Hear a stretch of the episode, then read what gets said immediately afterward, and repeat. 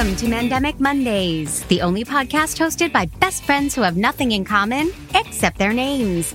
I'm Mandy Kaplan. And I'm Mandy Fabian. We are the Mandy's. And each week we will be reviewing, debating the latest Netflix release and whatever else people are doing to stay sane during these crazy times. Times we like to call the, the Mandemic. Mandemic. Ugh. You sound different, Mandy Fabian. Do I? Maybe it's because I'm standing in. that was actually a very good impression of oh. the multi hyphenate Drew Barrymore in The Stand In. Or do you think I should talk like this instead? Do you mind if I just call you Mandy as we host a podcast together the next few weeks? I would be honored. Because you're imagining it's me, not because of her. Well, I mean, it, she does have big shoes to fill. And She's she's not going to listen to this. You don't have to kiss her ass. but I've heard she's hung, so I I I will try my best to honor Mandy Fabian. Whoa, whoa! Put your shirt back on, Megan, please. This is Megan Parlin, everyone, not Mandy. Yes, she is the- our stand-in. I am the stand-in. It's so meta. Um, but what's different about this is I feel like you and Mandy Fabian have such a clear di- diversion diversion in personalities, whereas you and I are a lot more similar. We are exactly the same in every way, shape, and form. And we, we talk even look every day. exactly alike. yeah. it's funny because you told me that Mandy said that when you told her I was going to be on this podcast, you said that we shouldn't talk. And I was mm-hmm. like, wait, so we're not going to talk during the podcast. What, what, what are people going to hear? I didn't realize you meant we shouldn't talk every day. I thought it was going to be a completely silent podcast. That's a whole different show that I'm sure we can figure out a way to host. Um, so we watched the movie The Stand In on Netflix. We did. Starring Drew Barrymore and Drew, Drew Barrymore. Barrymore. Mm-hmm. Right. Where do you stand uh, on Drew Barrymore, just so I can kind of get a, a barometer here? Long, rich history. Uh, the history starts with the fact that Mandy loved. Oh, here we go. And I promise about Mandy again. No, it's the last time. It's the last time. She's dead to both of us. Yeah. Uh, and after watching this movie, the mystery is like, did you actually kill her to get on the podcast? We don't She's know. somewhere in the woods. Yeah, I've heard. Uh, Mandy saw the movie with Hugh Grant, lyrics and music and Drew Barrymore. And she was like, it's really good. She's so charming. And I was like, she's the most talentless person on screen. And we've been debating Drew Barrymore ever since. I accuse you know who of worshiping Drew Barrymore, which she says she doesn't, but yeah.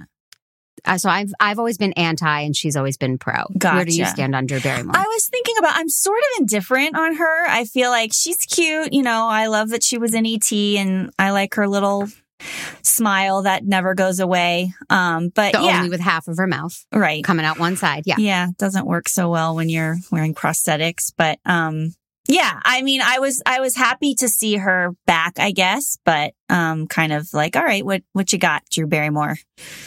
And what does she got? Tell tell what the movie is about. So the movie is about a um, a disaffected comedic actress, a physical comedian who um, is very, very famous. And uh, she has an ambitious stand in who uh, trades places with her um, because the the disaffected actress has to go to rehab for self medicating herself and um, getting canceled in her career for a va- cantankerous outburst. And she asks her stand in to go to rehab in her place, which then leads to the stand in taking over her entire life. Very well done, except a lot of big words. I know. If you could dumb it down for me, I'd, I'd be grateful. Cantankerous, disaffected. It was, it was a lot coming at my face. She's messed up. Thank you. Um, yeah.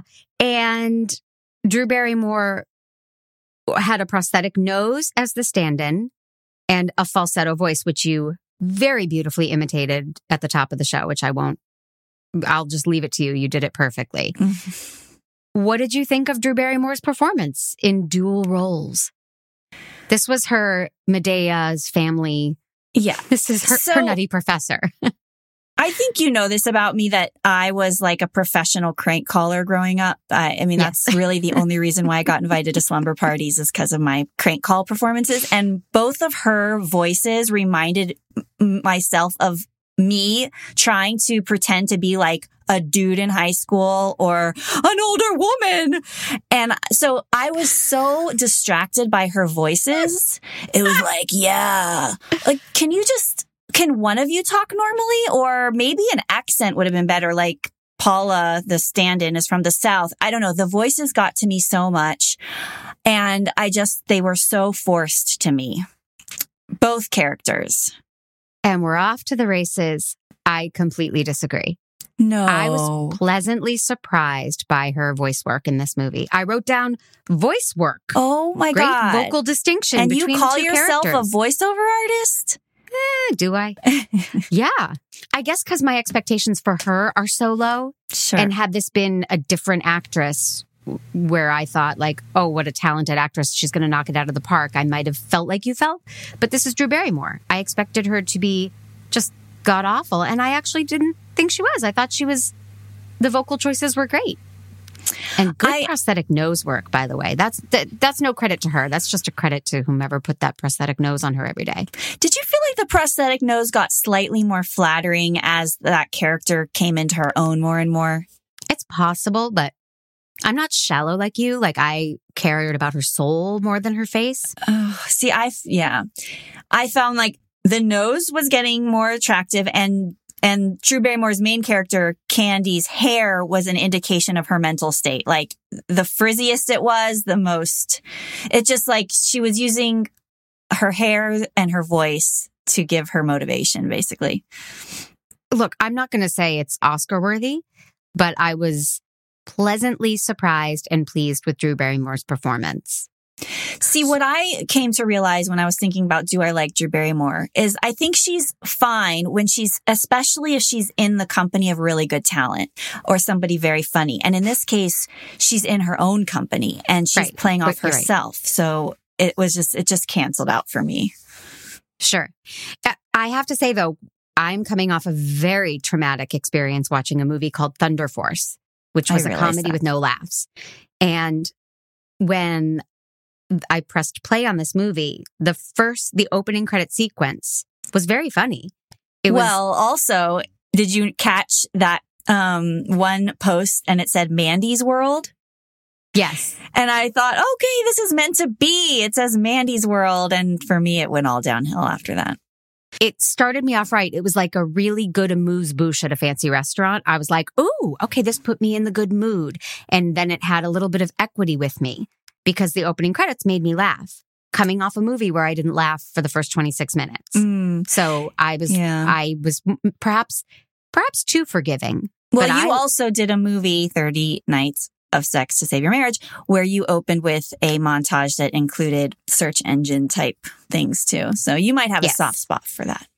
I, I might, but I did it first for the record. Uh, Sam Bain, writer of Stand In, I did it first. Um, yeah, I, I mean, I, I, I'm sensing already that I liked it more than you did. Uh, but that, that was a fun opening and, uh, I laughed. Then it turned out to not really be a comedy at all. and I, that didn't hit me until like 30 minutes in when I was like, oh, oh, this is not really a comedy whatsoever. It's- yeah, I mean, I know.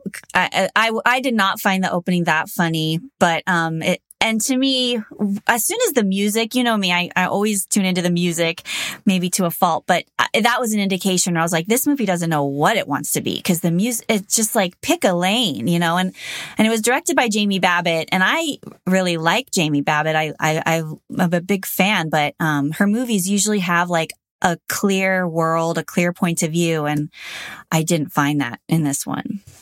You would say dark comedies, right? Her movies are dark. But they're dark, but with color and like poppiness. And I just found this movie just so drab visually and pacing wise. And I wasn't rooting for anybody.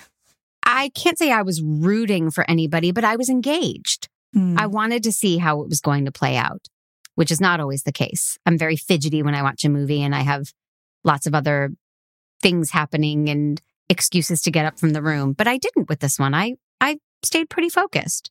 I guess, I mean, maybe it's too inside Hollywood, but having grown up in that world, it felt mean to me because, you know, I was on a TV show as you called me out on and, um, I was around a lot of stand-ins and a lot of extras and it's a hard, it's such a hard path because you're not paid well and you're watching these people succeed right in front of you and you're just like in the dark in the shadows and it just to me felt like a bunch of mean girls celebrities who probably had a stand-in that creeped them out and then to make her so twisted um mm-hmm. it just felt mean spirited and i wasn't invested in anybody's journey oh.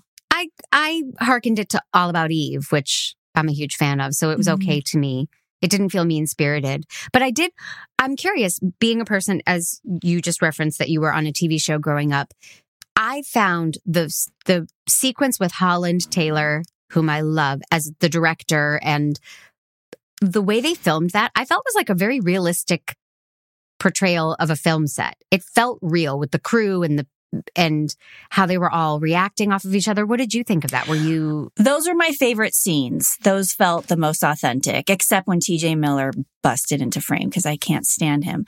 But um Can anyone stand him at this point? I don't know. Yeah. Ugh. Yeah. Why? And and then I was realizing, oh, Jamie Babbitt directed Silicon Valley, so that mm. must be that connection. But um uh, yes, those are my favorite parts because I'm too a big fan um of Holland. What's her last name? Holland Taylor. Holland Taylor.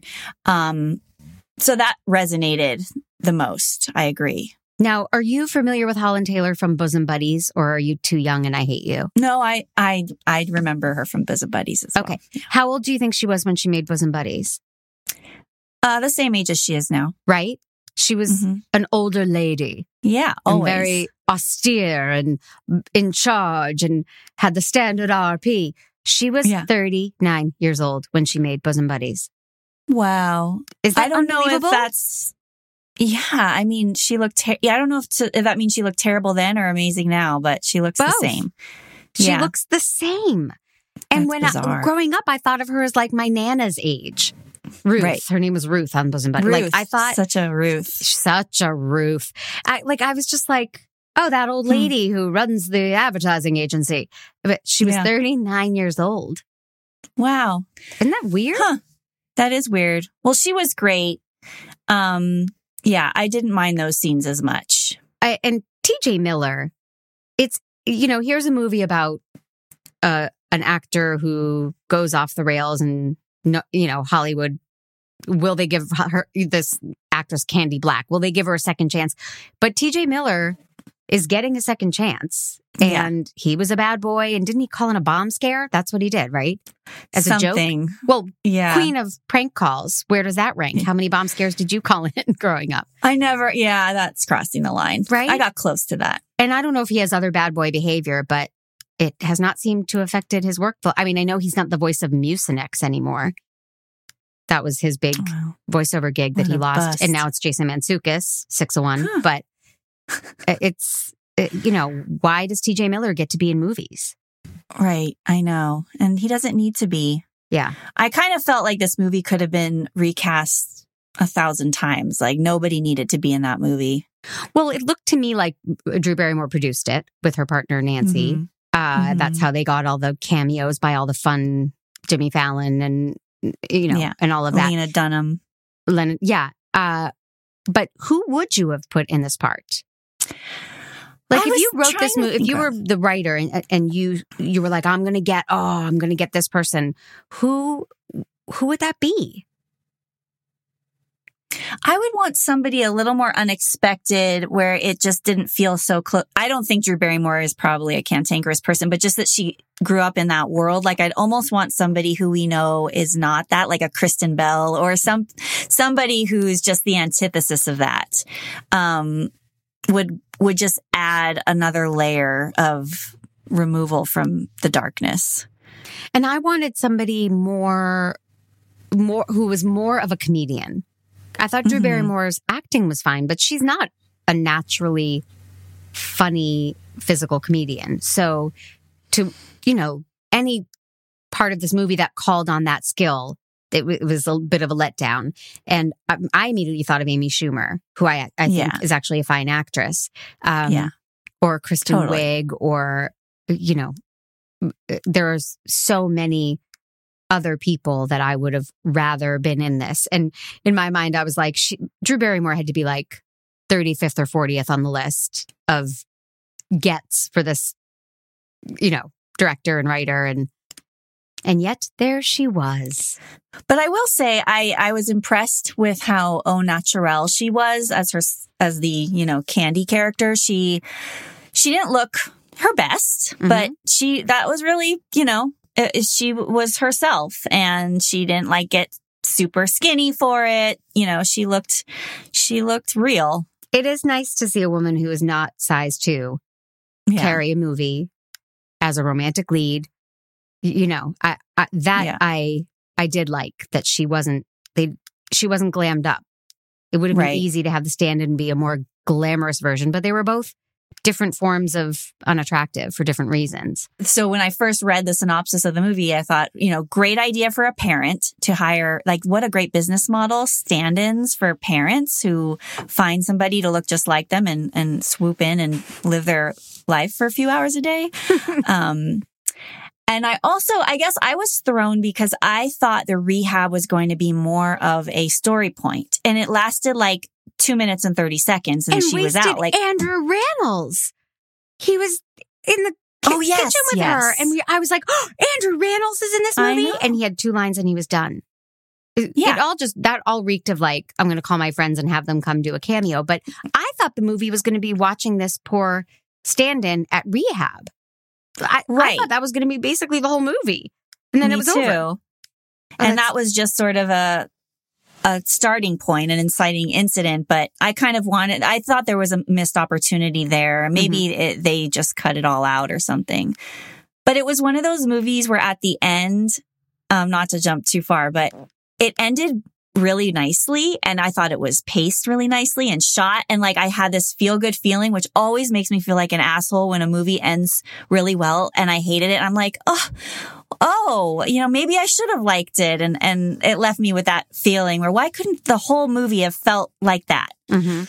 I wrote about bookends and that the, the bookends are comedic and and then the ending was heartfelt and then the middle was all dark and twisted which goes back to your point of like what was the tone of this movie like what what was this And it just wasn't quite dark and twisted enough to be dark and twisted. They just, Right. they, they just didn't, they didn't push the boundaries in any direction for me. right i i loved it at uh at an hour in the stand-in spoiler alert the stand-in poisons the actress and i thought ooh this just got good she killed her now Mhm. it'll get interesting and then she didn't really kill her and it was all just a disappointing you know a tease of something that Yeah. could have actually been much more interesting and compelling this is not an audio clip to play, but did you happen to notice it was 35 minutes in? Uh, the candy character was getting ready, putting lipstick on, and did she dab lipstick in her nostrils? Did you catch that? no Can you, uh, when you have a chance, 35 minutes, 21 seconds, just tell me if you see what I see. i'll I think I'll she make was. a note. I love when you give me homework. I just wondered if I, if that's a thing. Like, is that a beauty thing I don't know about? Lipstick up the nose? I can't fathom. Um, it's, is it like that Carmex stuff and she's getting high? I can't. No, it was a it was red, and she In was her dolling herself up, and then she went. And then, unless it was a weird angle, but I watched it twice. Whoa. Yeah, Leave it to you. I know. Uh, Um, I do. I do have a clip that I would like to play because I am, Me too. as you know, I am averse to extreme profanity, and there is a sequence at eleven thirty-seven. Play it, Pete. Why don't we talk about anything else? Shit! Fuck! God damn it! Fuck! Fuck! Fuck! That infamous incident from five years ago signaled the end of Candy Black's stellar career. And today, It was a string of profanity like I have never heard. And it was jarring. It didn't bother me as much in this movie as in other movies because the whole movie wasn't like that. So it was for effect in this one sequence. But um yeah, it was a lot of bad words right in a row. Well, and that's because the to me it was the J- Candy character was so just poorly done that she needed to lean on a lot of f bombs to make herself seem, you know, disaffected, Edgy and a mess. cool and profanity laced. Yeah. Yeah, my favorite moment, favorite being facetious at at one hour twenty minute fifty one, one twenty fifty one, Pete, and I'm gonna say it with them because I can do the voice. If you're, the, real, deal, let's have a woodwork showdown. Break out your chisel and we'll find out who makes the best nest of tables. I don't have to prove my woodworking skills to anyone. This is such a bonus. Fabian never does the voices. That was incredible. I mean, let's have a woodwork showdown. Yeah, a woodwork showdown. You know, I I don't watch a lot of movies because I have two young children and I don't do a lot of anything. Oh, you have kids? no, my stand-in does. Yeah. Um, so I know that I, I'm a little bit less, you know, used to the formulaic films for the common folk like you, but I just, yeah, it didn't do it for me. I understand that. I was entertained.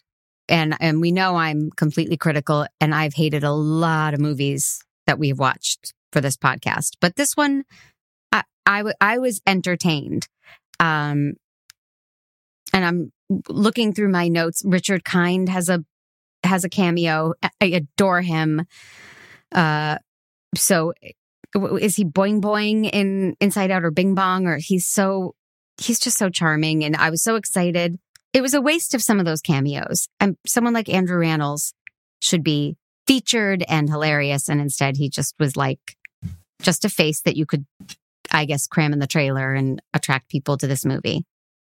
But Yeah. it sounds like you're ready to give it manned jobs and unless you have a better name for the rating system, I'm going to force you to give it a certain amount of manned jobs. Well, the great part about bringing me in is mega. You can add to anything. Mega man jobs. Ooh. But that would imply that two Mega Man jobs is better than two man jobs. Like, does that include a reach around? Talk about the details of it. It just means a really big cock. Oh, It's the size, not the. okay. It's not your effort, it's the size of the. Yeah, I mean Drew Barrymore. This is a this is a star-studded film, so it doesn't change the weight of the man job. It's just the context in which it's being given. All right, lady. So I'm guessing not not a lot of megas. Oh wait, are we? I'm just saying we don't have we add mega to the word man job. Yeah. I'm giving it one mega man job. You are tough. You clearly did not watch Thunder Force or Concrete Cowboy. That's what I'm saying. Coming off of the, of that double whammy, I'm giving this three man jobs. Wow. Not Mega Man jobs, just three good old fashioned, little bit of Vaseline and a tissue man jobs. Um, well, you have I have far less trauma in my man job past. it's true. So- Oh God, it's true. Yeah. I, but yeah, I was entertained. I was pleasantly entertained. I'm glad. Why, thank you.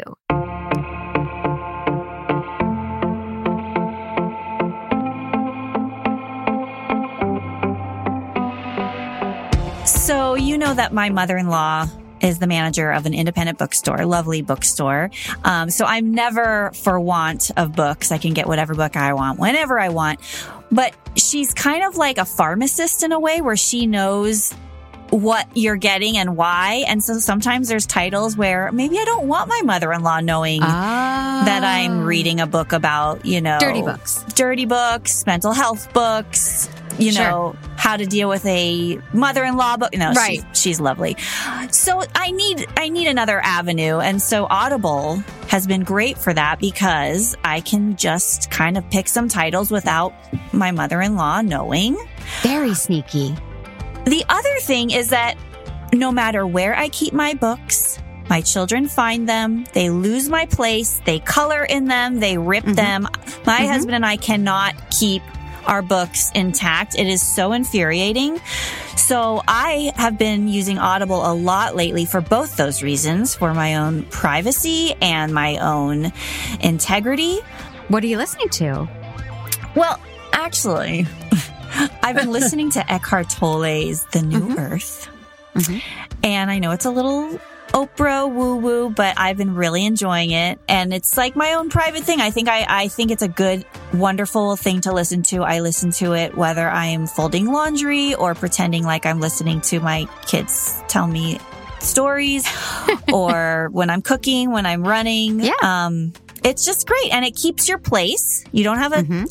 Grubby hands losing your bookmark Yep. and you can keep the title you know even even if you're not a member the titles are forever which is From- amazing Right. Well, because you get a free trial. I mean, you're preaching to the choir. I am an Audible fanatic. Casey legendarily bought four titles of food related murder novels on my Kindle. And since then, I'm like, you know what? No kids allowed on Audible. I get to pick what I want and he can't mess it up and order extra titles. And if other people want to listen to their secret shame books, I love that you pretend you're listening to Eckhart Tolle and not Fifty Shades of Grey. Um, they can go to audibletrial.com slash mandemic and they can try it out for themselves. i didn't know that Oh, you. Yeah, I mean, anything you want to listen to without your mother in law or your children being involved, whether it's self help or comedy or dirty novels or, you know, nonfiction, fiction, it's all on audible.com. i know and i didn't realize they had so many so many titles and so, and they have original content it's Tons. it's really it's good stuff. it, yeah there's a lot to mine for Everyone go to audibletrial.com slash mandemic and check it out for yourselves. And don't tell Megan's mother in law. please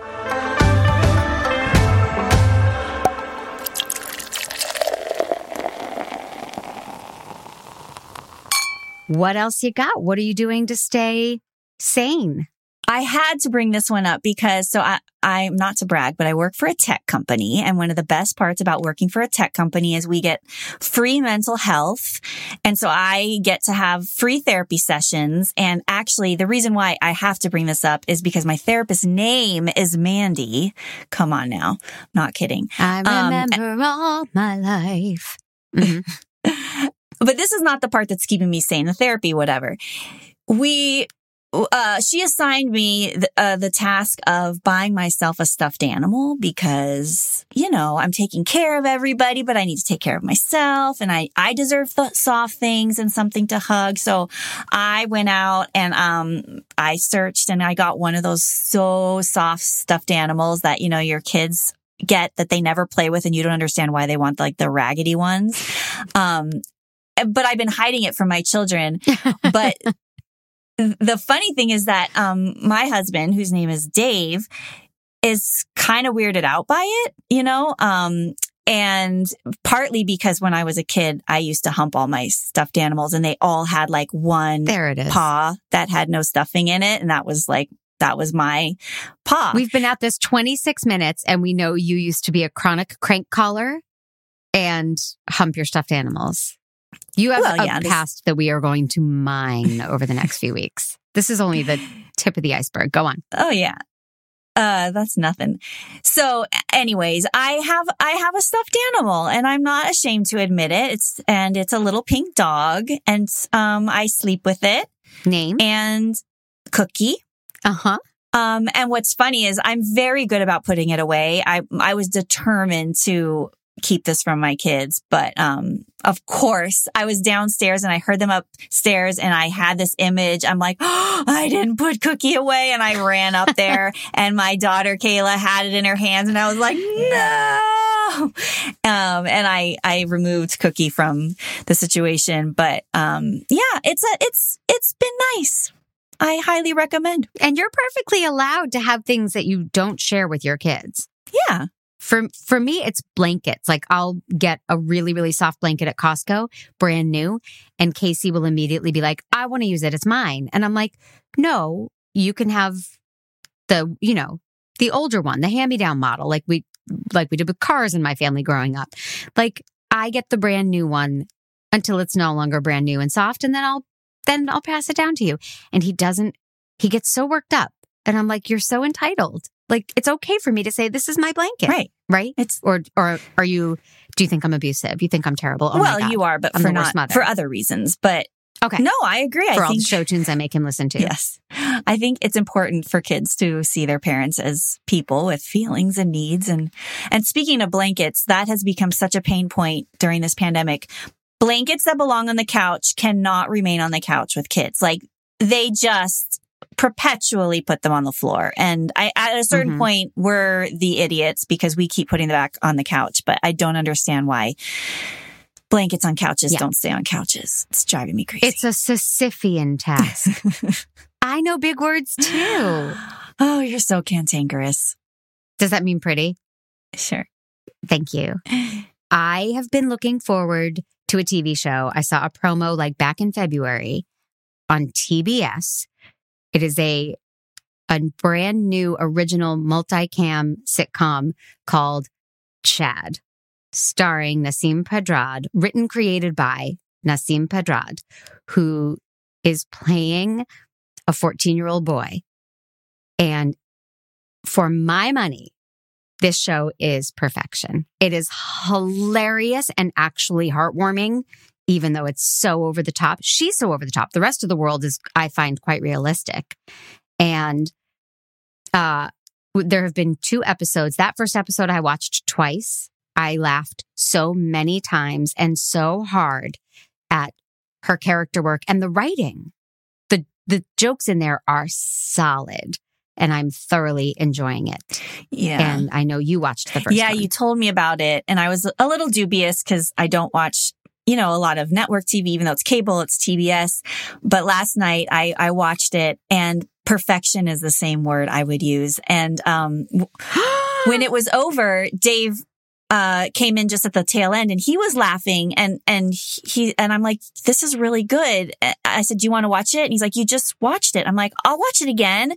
And he's like, no, that's ridiculous. And I was like, yeah, that's ridiculous because I felt embarrassed that I would watch it so quickly again, but, But I like, was ready. to. We didn't watch it again, but, um, I loved it. And, you know, I grew up with a lot of Middle Eastern children because I grew up in the Valley and Los Angeles is a very big Middle Eastern population. And he just, she just captures so much of that. And I couldn't imagine like one of the kids I grew up with growing up in a place that's where you're, you're not surrounded by friends like you. And Mhm. I love the, I love how like strong willed he is at home, but then out in the world, he's just so lost and ridiculous.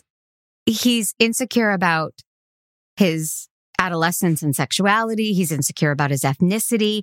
In one of the promos, I don't think we've seen it yet. His mother says like, you seem uncomfortable about being Middle Eastern. And he answers like, I've made that very clear.